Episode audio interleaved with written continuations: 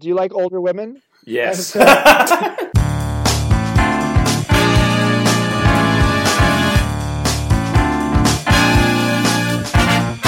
Welcome back to What You'll Learn. My name is Adam Ashton. My name is Adam Jones. We just interviewed big, brilliant, bad Chip Conley.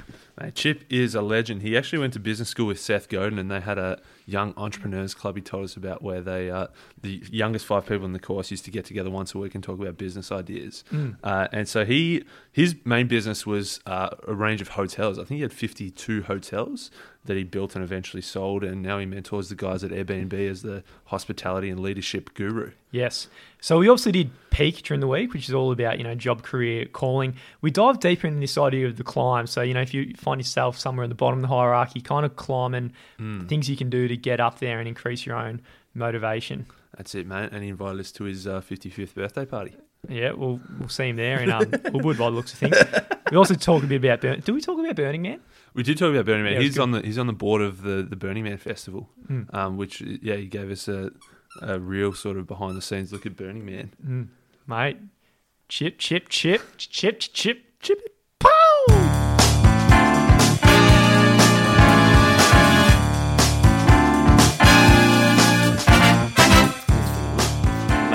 We loved uh, we loved reading Peak, and one of the things I've got from reading your books, you've it seems like you're half businessman, but at the same time you're obviously inspired by like Eastern traditions and a bit of the Dalai Lama kind of stuff. So how do these two kind of different things, you know, two different worlds, where do they meet? Um, you know, I like to call it karmic capitalism. what what what goes around comes around, and I, I do believe that that's true. I think sometimes in business, the question is how long does it take to come around? Because there's sometimes people who are short-term players in the market, and they sort of are jerks, but they make a lot of money, and and that may be true, and karma hasn't hit them yet. But but the reality is, I think that um, my own personal experience is that. Um, uh, while we often forget it, the most neglected fact in business is that we're all human. And so I think understanding the human condition and understanding the motivations of humans is fundamental to being a great long term leader and certainly a great role model. And so that's led me to studying not just Eastern traditions, but that's been true, but also Western psychologists. Mm-hmm. And mm-hmm. Uh, my last two books, Peak and Emotional Equations, were based upon two Western psychologists, Abraham Maslow and then Viktor Frankl. And so I, I you know, I, I will say that um, understanding psychology is to me probably the greatest value um, of being a great leader. Um, I, was- I was just saying before I read Peak, I thought I should read the original uh, Maslow's uh, Theory of Human Motivation, uh, and I, I really liked how you took that one uh, idea, I guess, and made it something very clear and very tangible, very applicable to the business side of things and to all levels of business. I guess uh, why Maslow and why Frankl and and uh, what did you think that these specific uh, psychologists could apply so well to business if you took it and applied it? Yeah, and I was not a psychology major. I took one psychology class in college, and when I was in graduate business school, I, I you know, in the organizational development part of that uh, MBA program, we we studied a little bit as well. What I remembered was I was going through a very difficult time in 2001. Uh, we were the largest hotelier in the San Francisco Bay Area and Silicon Valley, and the dot com bust was happening. And so I was trying to figure out how to get through this difficult time. And sometimes that means you would end up in the business section of the bookstore, which I did for about 10 minutes.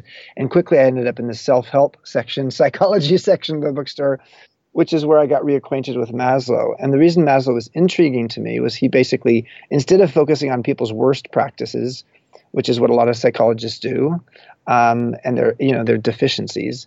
He focused on what was at the top of the pyramid: self-actualization. How do you help people flourish?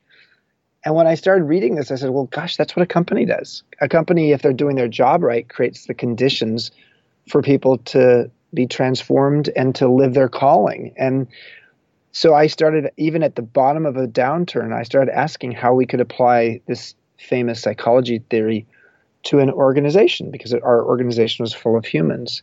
And so we did. And, you know, against all odds, we, um, in a very difficult time when a lot of our competitors sh- shrank a lot or went bankrupt, we tripled in size. So between 2001 and 2006, um, joie de my company, tripled in size in terms of revenues.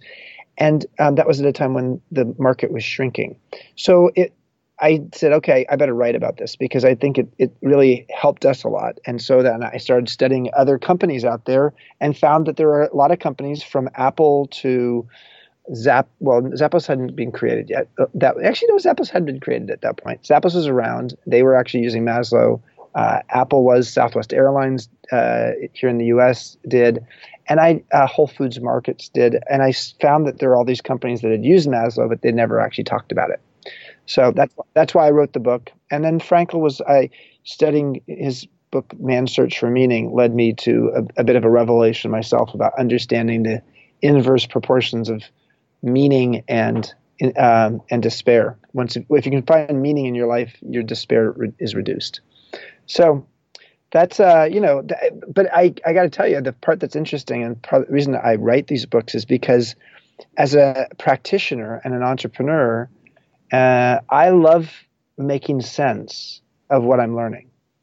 And if you're going to go out and write a book or go out and give speeches, you better actually know what the hell you've learned along the way. And when you learn that, and it, in writing a book right, forces that, um, you're also giving back to others. And I like that as well. Fantastic. So I like how you took Maslow's five levels uh, and turned them into three. Three is easy to remember. So you've got uh, your survive at the bottom, succeed in the middle and transform at the top. And I also at the same time read a you know a whole bunch of other books that talk about oh you know you can have a job, a career, or a calling. But when you took the job, career, calling and applied it to your three levels, it really uh, tied it all together for me. So can you give us a, a, quick rundown of the, the three levels of the job, the career, and the calling, and how people can uh, importantly move up, take that climb towards the top? Well, one of the things that's interesting about a pyramid as an organizing principle is it suggests that as you move up it, up it, fewer people uh, necessarily um, actually go with you up to the top of the pyramid. So, and w- when we talk about a pyramid here, we're not talking about any kind of organizational chart. This is just the idea that um, at the base of the pyramid, everybody has a job, but as you move up the pyramid, meaning up the pyramid uh, from survival to success, you have a career, and um, the qual the, the qualifications or the or the motivations and the and the reasons why you go to work, if it's a career, might be different than for a job, and I'll come back to that. And then at the top of the pyramid, and, and what is very rare is for people to feel a sense of calling. And the three levels that define the employee pyramid are uh, at the base, it's um, money or compensation. Uh, in the middle is recognition, and at the top is meaning. So to, to recap, you know, when someone has a job, they're focused on money or the compensation package, and that's the predominant thing that's important to them, and that creates some base level of of motivation, but not a lot of inspiration, and frankly, maybe not a career path. Nobody has a job path; you have a career path. Hmm. so. Uh, uh, the second level, that success level, is what when when somebody actually is feeling uh, the sense of career, um, they're feeling success, and that's where recognition comes. You know, th- th- there's a, a, lot of studies in Australia as well as the U.S. that have shown that the number one reason people leave their job is not because of money; it's because of a lack of recognition, typically from the boss. So that you join a company, but you leave your boss. And so that middle level of the pyramid is just a explicit recognition that recognition is important. And then companies can actually go out and study how are they creating recognition? What's a recognition culture like? What are the active things that you do as an organization to recognize people not when they do something wrong, but when they do something right? Because we're really good usually at catching people do something wrong. Um, but that's beautiful. But frankly, the companies that are most successful in the world um, I'll say that again. The companies that are most successful in the world are those that help people get to that place where they've moved beyond just their job or their career, but they literally are doing work that gives them a sense of meaning. And that's the top of the pyramid. So it goes money, recognition, meaning. And meaning, if you could have meaning in one of two ways. There's meaning in work and there's meaning at work. Meaning in work means that the work that you do on a daily basis gives you great inspiration. You really enjoy the job function that you have, no matter where, where you're working. Um, that's important uh, and a lot of companies do that well. And then there's the other piece, which is meaning at work, which means you feel a sense of mission in the work that you're doing because of what the organization's purpose or mission is. And so, the, the, a lot, you know, when I joined Airbnb, we were really good at the second one. Uh, there was a real sense of meaning at work here at Airbnb when I joined, gosh, more than five years ago in early 2013. Um, we hadn't yet come up with the language of belong anywhere, but we were definitely clear that you know we wanted people to live like a local and travel like a human, and a variety of things that sort of helped people feel like they're turning strangers into friends. We were not nearly as good at the at the first one, which was meaning in work, helping people understand the work that they're doing and what is it how is it impacting the purpose of the company? So some companies are good at the first, some companies are good at the second. The best companies in the world are good at both of them. And an, an employee feels a sense of meaning partly because of the work that they do, but also because of the purpose of the company. Yeah, awesome. And if we go from the employee's perspective and say someone's listening right now and they don't have a lot of meaning in their work, I mean, personally, if I caught the train on a Monday morning, it, it seems that you know there's not so many people who's even at level two of the pyramid, or even even at the very top. So, say if right now they've got no meaning and they feel like they're toward the bottom, what should they do as as the next move to you know live a more meaningful life? Well, I think the thing, you know, back in the the last chapter uh, of my book, uh, or the next to last chapter, I think it is. Um, I have a a an exercise where someone can actually determine whether they have a job, a career, or a calling, and they they could actually sort of see what does it take to get to a place of a calling or a career in the work that you do. Typically, if you're wanting to try to find meaning uh, on a in terms of the meaning in work, in terms of the day to day things you're doing, you need to first get clear on like what is it that you love doing? What are you talented at? What is what are the things that come naturally to you? Uh, sometimes those are things that are obvious when you were 10 years old. Um, it, it's not just things you were trained for; it's the things that you are sort of you live for. Um, so I think that's one piece of it is is understanding that.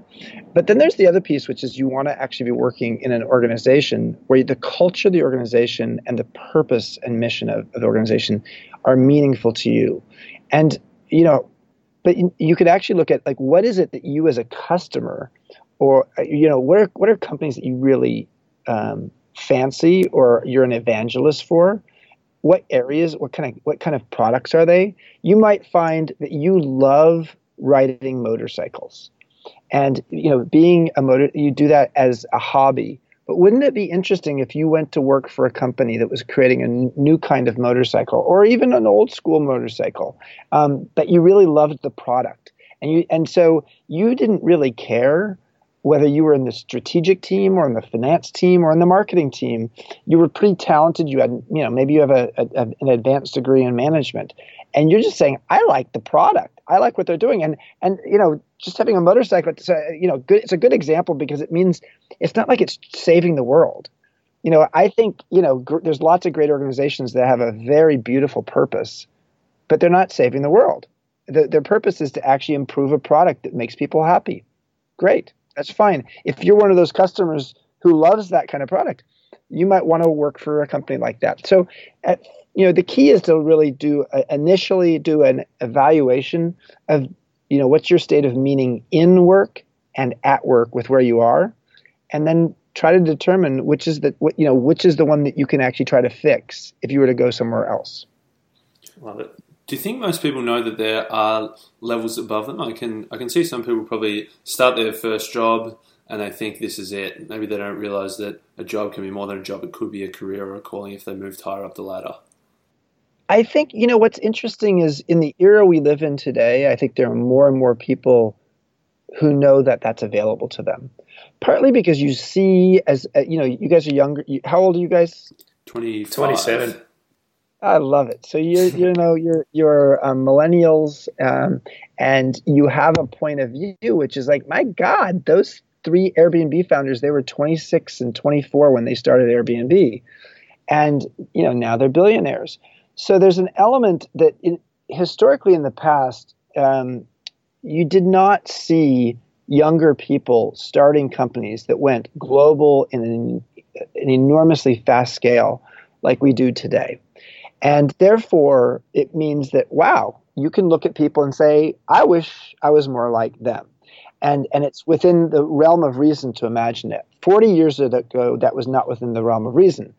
Therefore, some, because some of our heroes for people in your generation are actually young business leaders, it actually gives people the imagination, as opposed to it's just athletes or entertainers. Now, athletes and entertainers, people would say, "Yeah, I, you know, I'd like to be more like them," but you know, unless unless you're a great athlete or you've you know a great singer or uh, artist or musician, you just know you don't have the talent to do that.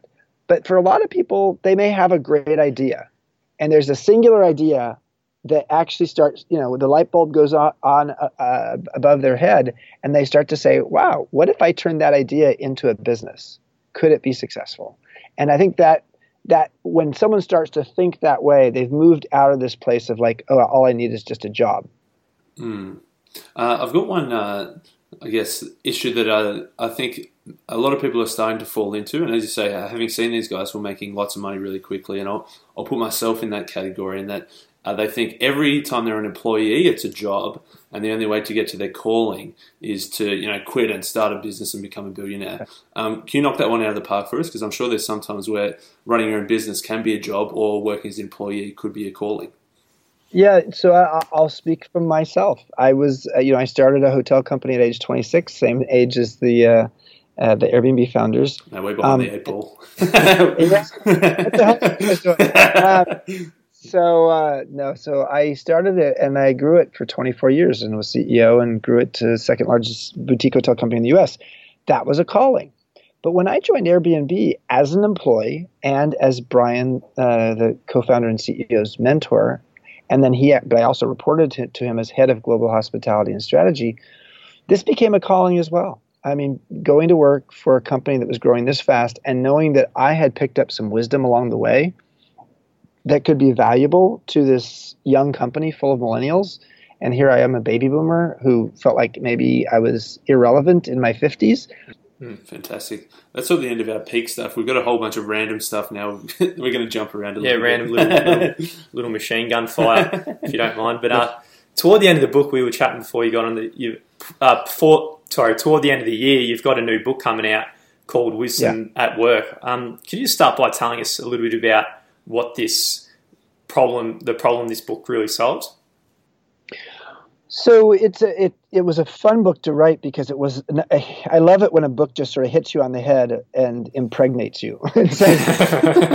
I, that's I not mean, that's I, not normally how you get pregnant, but yeah, uh, no, there's no, no, no visuals here. I, what I'll say is that I just had I had been working at Airbnb for about two and a half years. had noticed that um, when I first joined here, I was twice the age of the average employee, um, and so and I'd never worked in a tech company before, um, and so I was supposed to be the mentor of the CEO Brian, and I was supposed to be the you know the person who knew the hospitality industry and head of strategy. But the truth is, I didn't understand a, like the most basic lingo being talked around here, and so what I got to realize pretty quickly is that. Um, the, there's a new era coming, which is the era of a person who's got some experience, um, who can actually give back to a bunch of younger people who are brilliant geniuses in a new technology, but they actually don't have the emotional intelligence nor leadership skills or maybe the strategic thinking. And they could use someone who has a little bit of that good judgment and insight. And so, what I realized is that the traditional elder of the past, so the subtitle of Wisdom at Work is The Making of a Modern Elder. The traditional elder of the past was somebody who just sat at the pulpit and spouted wisdom and you just, you know. But the truth is that if someone's doing that in their 50s or 60s today and they're just spouting wisdom, it's probably old shit. It's like it's like it's stuff from the past. And some of the stuff from the past is going to be relevant, but a lot of it's not. Mm. So I think a modern elder is somebody who is as much an intern as they are a mentor, or as much a student as they are a sage. And so, what what came to me was the idea that what it, what if we uh, created a whole new approach to intergenerational wisdom transfer, such that I might have some EQ, emotional intelligence, I can teach you based upon being on this planet, you know, a few more decades, and you have some DQ, some digital intelligence, you can teach me. So it's an EQ for DQ alliance or, mm. or trade agreement. And um, as such, it, it, we're both better off. And I do think that this is a, a, a, new way of thinking, and it's an important way of thinking because there, are, for the first time ever, there are five generations in the workplace at the same time. Mm, nice. We're looking forward to that one. I believe uh, September 2018 is the the release date I saw. Yeah. It sounds like uh, this idea of, of mentorship is is strong in this book. So the young person asking the older mm. person for a bit of advice. Did you have mentors in in your journey, and, and do you think they're of vital importance? You know, I, I think that they are not vital, but I think that they're value. There's a value to them. Um, my father was a mentor for me, although it was really hard to take advice from my dad. Um, uh, he was a business person. He is a business person. Um, there's a guy named Herb Kelleher who started, who is a co-founder and CEO of uh, Southwest Airlines. Back in the day when I was young, you know, there were no cell phones, there were no email, there was no, you know, there were no iPhones. There, basically, I wrote a letter to the guy. He lived in Dallas, Texas, and I asked him a few questions, and I asked him if he would mentor me from afar, and he wrote me back, and he did. And so we started a pen pal relationship with a guy who was CEO of uh, what became the the biggest airline in the U.S. Um, uh, at least in, for domestic travel.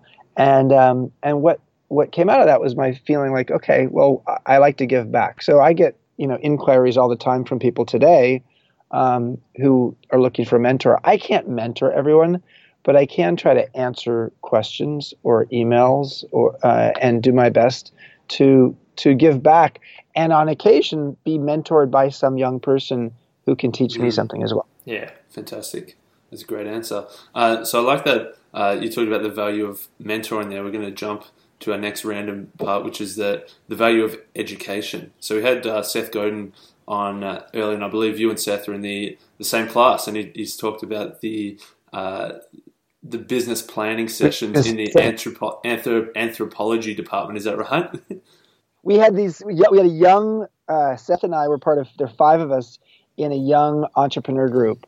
It was the five youngest people in our Stanford Business School class, and we used to go over to the anthropology section to have our meetings, uh, along with pizza and beer. And uh, yeah, Seth's a great guy. So how do you how do you um so you you did your MBA very very uh, young, I would say. What how do you uh, what do you think about the value of an education and uh, you know someone thinking oh, I want to get into business, so I'll do an MBA. I mean, I think that you know the upside to an education is it, it's certainly something you can always fall back on. There's a beautiful liberal arts, you know, um, um, framework you can have, and certainly you can have a lot of fun uh, in in school, both undergrad and graduate school.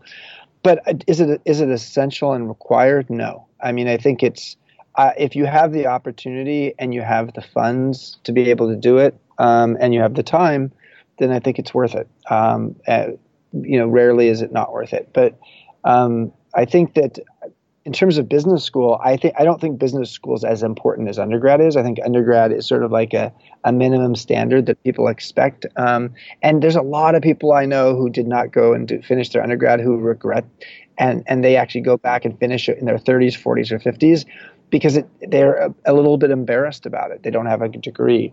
Um, so, so you know, it's something to do. I think it's a, it's it's worth doing. It's worth doing. But do, but the number one thing is figuring out what it is that makes you passionate. And the bottom line is, you know, generally speaking, college doesn't do that very well. So if you think college is the place where they're going to spoon feed you such that you will figure out what you're passionate about, then you have, you have a bad idea about college. You really need to go out and seek that out yourself. And you may not actually learn that at college in a classroom.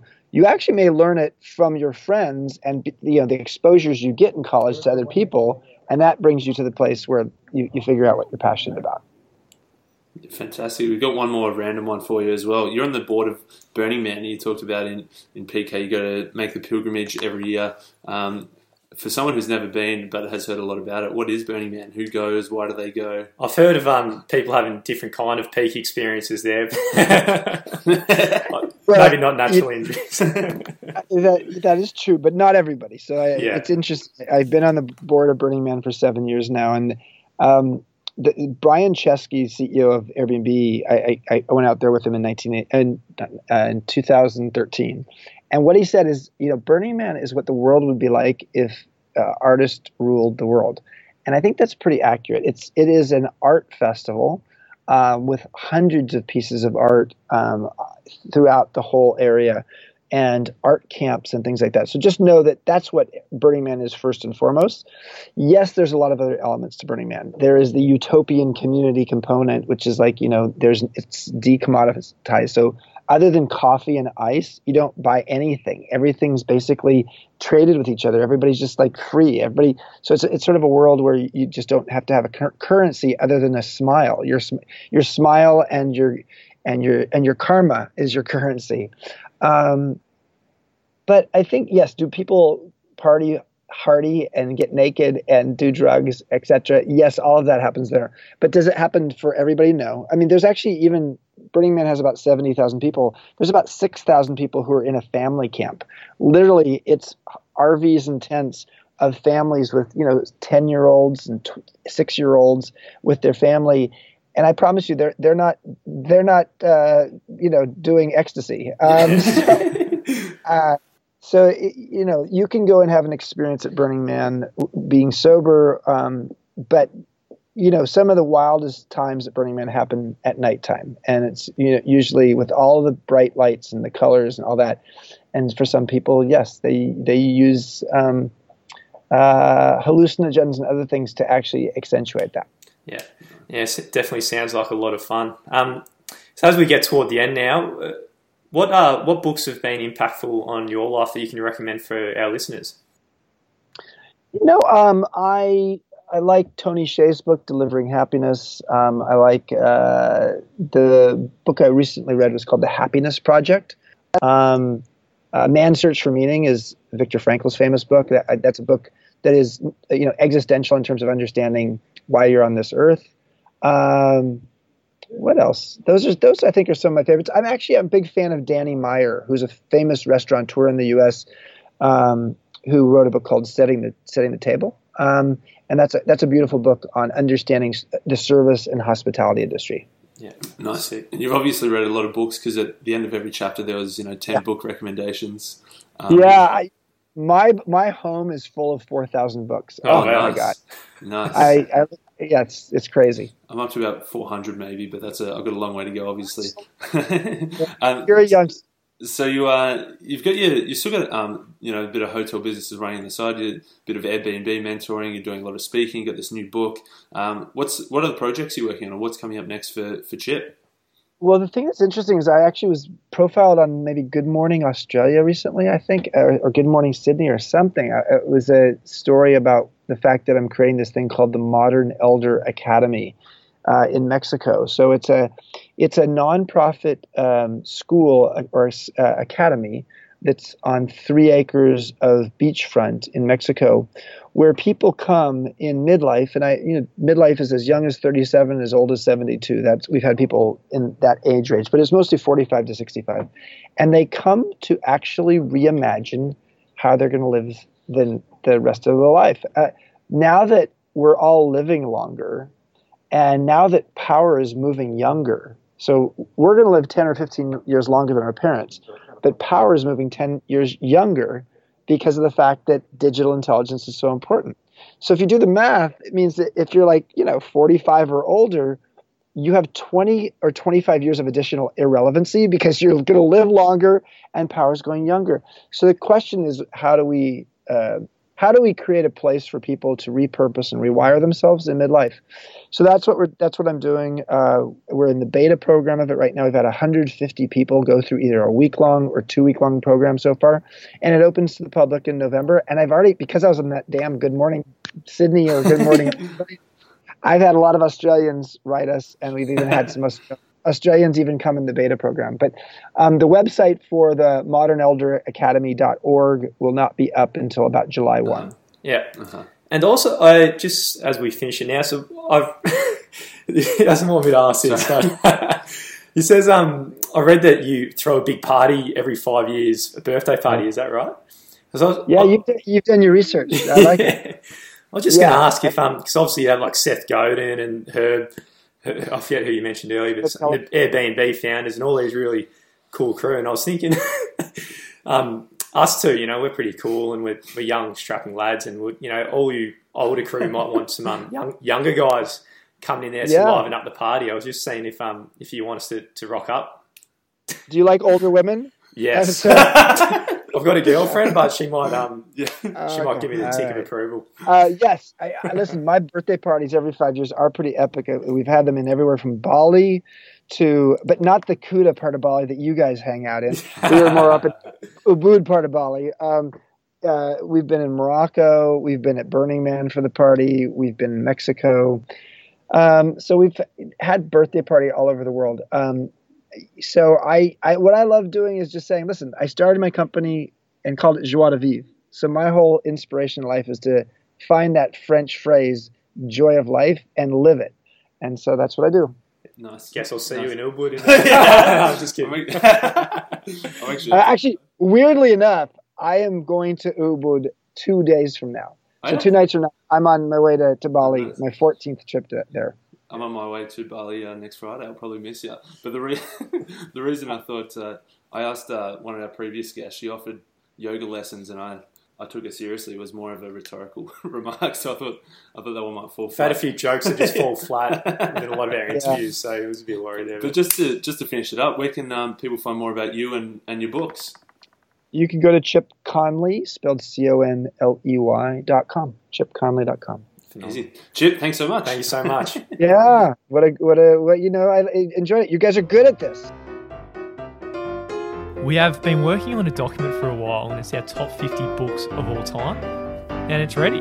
That's it. You can grab our top 50 books where we've ranked our favourite and most impactful books that we've read so far.